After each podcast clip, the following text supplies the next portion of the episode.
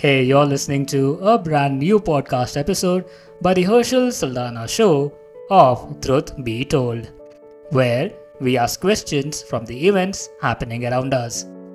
In this episode, we will be discovering why is Maida used in most bakery items.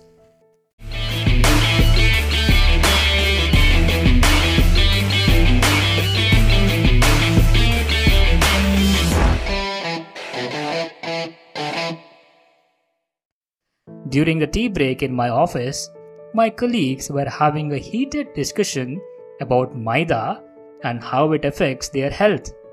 Not only this, they went on to say that some brands that promote healthy biscuits exploit us by using Maida. So, let's dive in to know exactly about our everyday friend, Maida. Maida is made from a white part of wheat grains called endosperm.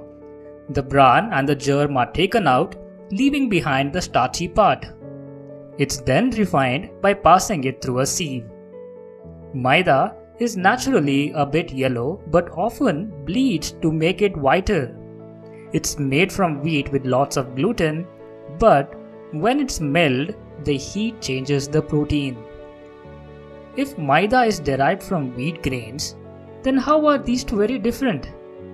The key distinction between Maida and wheat flour lies in their composition. Maida primarily consists of endosperm of wheat grain, while wheat flour consists of the husk, bran, germ in addition to the endosperm. Culinary-wise, wheat flour is commonly employed for making your rotis, whereas Maida is often preferred for preparing parotas and naan. This reminds me of my best non-veg food, butter naan and butter chicken. The soft and hot naan combined with the sweet chicken makes my mouth water. What's that dish that makes your mouth water? Let me know in the comment section. If you observe puri made from wheat and puri made from Maida, the wheat puri will be soft throughout the day, whereas Maida puri will be soft when it's hot and turns crispy or hard as time goes through. To know why Maida is extensively used in bakeries, we need to know its history. The history of Maida traces back over 32,000 years ago to Italy, where the process of grinding grains to produce flour began. Initially, wheat grains were roughly ground using the stone pestle and mortar. Over time, there were endeavors to refine the grinding process, aiming for a finer flour. Around 5,000 years ago, ancient Egyptians experimented with making the coarsely ground flour finer. Their method involved grinding the grain, followed by filtration to separate fine and coarse particles, making the earliest form of Maida known to the world. This is how you are able to eat Maggi, pasta, puffs and others as snacks. Did you know that even cornflakes contains Maida too? But why would anyone use it even if it doesn't have any nutrients apart from carbs? Maida plays several roles in baking. It contains gluten, a protein crucial for providing structure to baked items. When mixed with liquid and kneaded, gluten forms a network that captures the air bubbles, aiding in the rising process. Additionally, Maida's fine texture contributes to a smooth and tender crumb in cakes and pastries. It also absorbs liquid, helping to create a thick batter or dough that maintains its shape during baking. While Maida itself has a subtle taste, it enhances the flavors of other ingredients in baked goods, making it a common choice alongside sugar, butter and eggs. That is why Maida is best for parota, as it retains its shape, enhances the taste and is baker friendly. Now you know how Maida came into existence. You also need to know whether it is good or bad to consume Maida for a long run. Once considered a delicacy for wealthy, all-purpose flour or Maida holds little nutritional value. Through processing, it loses vital components like fiber, vitamins and minerals found in the bran and germ.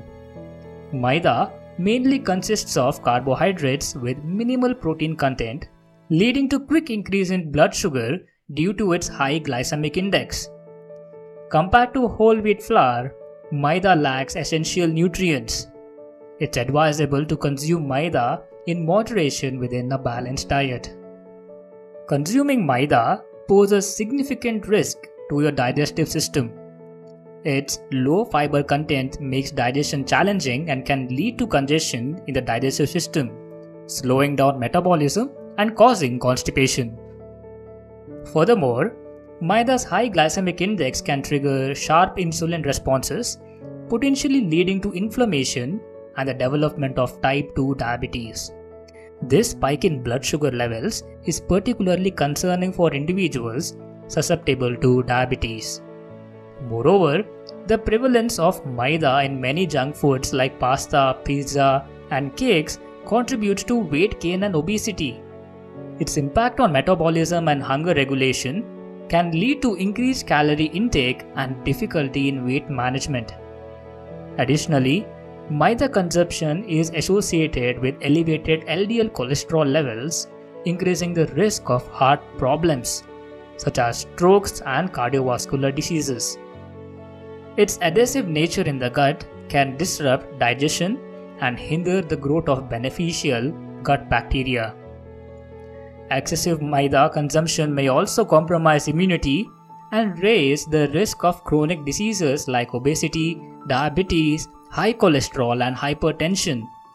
Despite its popularity in cooking, Maida offers little to no nutritional value, providing you only empty calories without essential nutrients.